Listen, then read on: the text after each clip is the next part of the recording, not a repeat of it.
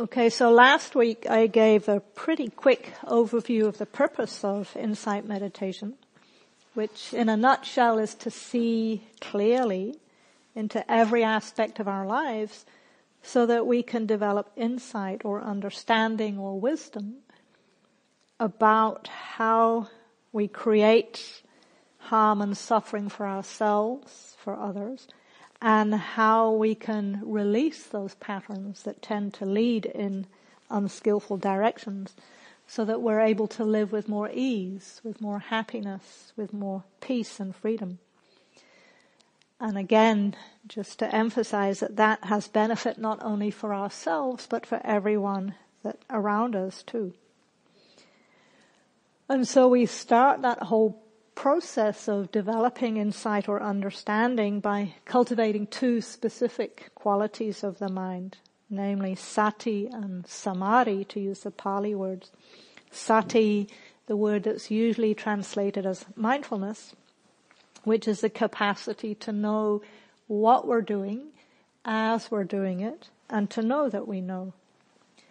And then samadhi is usually translated as concentration, but I try to avoid that because in English the word concentration has connotations of a forced focusing of the mind. So instead I prefer to translate samadhi as steadiness of mind, as stability, unwaveringness, non-distractibility. And that steadiness allows the mind to stay connected and present with everything we experience without getting lost in subtle or not so subtle reactions to it. So sounds pretty simple, but as I'm guessing you all know from your own experience, it's not that easy to put it into practice, which is why it's called a practice. It's a skill that takes training. Unfortunately, because of the mind's neuroplasticity, each moment of mindfulness makes it more likely and more easy for another one to occur. So whether we're aware of it or not, as we're sitting here, we're literally sculpting our minds, shaping our minds. Every time we have a moment of mindfulness, we're strengthening that mental capacity. So to begin that training, to amplify it in a way, we usually start with mindfulness of breathing because the breath has qualities that help to develop both sati and samadhi together. The gentle rhythm of the breath is soothing for most people and that helps develop the steadiness of samadhi. And then because the breath is subtly changing, it strengthens the interest and the attention of sati or mindfulness. So that's in a nutshell where we got to last week. And tonight I'd like to continue developing mindfulness of the body because the body is such a powerful support for our practice in quite a few different ways. One, paying attention to the breath and the body acts as a kind of anchor that helps to counter the mind's tendency to be scattered and distracted. For example, as you're sitting here right now, perhaps for some of you, you're thinking about what you did at work today, or you're planning what you're going to watch when you finally get home this evening. And there can be a sense of fragmentation or scatteredness or distractedness, which in itself is agitating when we really pay attention and we notice when there's that split kind of quality, split attention, it's subtly unpleasant, distressing. So we use the breath and the body as a kind of a home base to come back to. Because when the body, the heart and the mind are all settled and unified on just one thing, one place, one time, it's a soothing and nourishing experience. And the second benefit of paying attention to the body is that it brings us directly into the present moment. Because Physical experience only ever happens now. Unlike thoughts, which create the illusion of being in the past or the future, that throbbing in the ankle is happening now. That tension between the shoulder blades is happening now. That subtle sense of relief as you breathe out is happening now. So every moment that you reconnect with your physical experience is also a moment of coming back to present moment reality. And then a third benefit of paying attention to the body is it acts as a kind of reference point to show us how fast, by comparison, the mind is usually moving. So one metaphor for this is it can be like putting a stick in a stream. If you think of the stream and I plant this stick in the stream bed, then we can see very clearly the rushing of the water against that stick. Whereas without the stick, we just go with the flow. We don't even realize how far we've been carried because we don't have a reference point. And how quickly we don't see how quickly we get caught carried away into regrets about the past or fantasies about the future. But the minute we come back to the body, that helps us to reorient and helps us take the energy out of the thought storm of whatever the proliferation might have been. So one of my teachers, uh, Gil Fronsdal, has a way of talking about this which I found very helpful in my own practice I've shared with some of you on retreat. He uses the image of a wheel to represent the different aspects of our experience and he lays them out in concentric circles. So he talks about the body and the breath as being at the hub of the wheel, the center. And then just out from the center, just a few millimeters out is feeling tones, recognizing things as pleasant, unpleasant, or neutral. And then further out from that, again, is all of our mental activity, thoughts, emotions, moods, mind states. And then at the rim of the wheel is what happens when there is no mindfulness. Namely what we call proliferation. And prolifer- proliferation is what the mind does when it gets caught in looping and spinning out and concocting and fabricating and getting caught in stories of all kinds, usually suffering. So in Gil's model, proliferation is at outer rim of the wheel and the breath and the body are at the center. And I'll be going into more what happens in between those two over the next few weeks. But for now, you might get a sense from that image that the further we get from the hub of the wheel, the more likely we are to get caught in spinning out, in looping, in proliferating. And so when we recognize that, we can use it as a kind of reminder to come back, get off the rim, come back to the hub of the wheel, to just the simplicity of the breath of the body. And that redirects the energy back. And because the hub of the wheel feels more stable, more centered compared to the outer rim, it's easier to calm down. So perhaps you've noticed this in your own experience when you're caught in spinning out. If there's just enough mindfulness to go, okay, whew, stop, take a breath, come back to the body, it can help withdraw the energy of that sort of centrifugal force.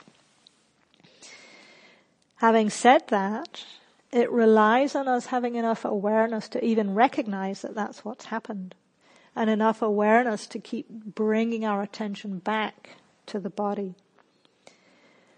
And that again is easier said than done because we live in a culture, a dominant culture that tends to privilege the intellect over the body.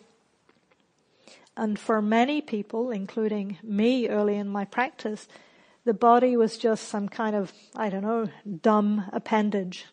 And we didn't pay that much attention to it unless it was in pain or we were ill or something.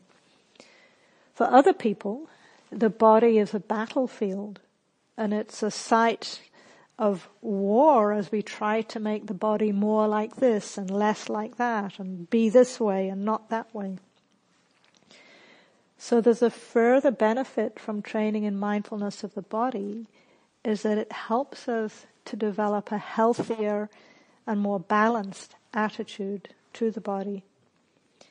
Through mindfulness, as we pay close, careful, kind attention, we understand very directly the body is constantly changing. It's not possible to fix it exactly how we'd like it to be. And it's not completely under our control. In fact, there's not that much that it actually is under our control when we really look at it.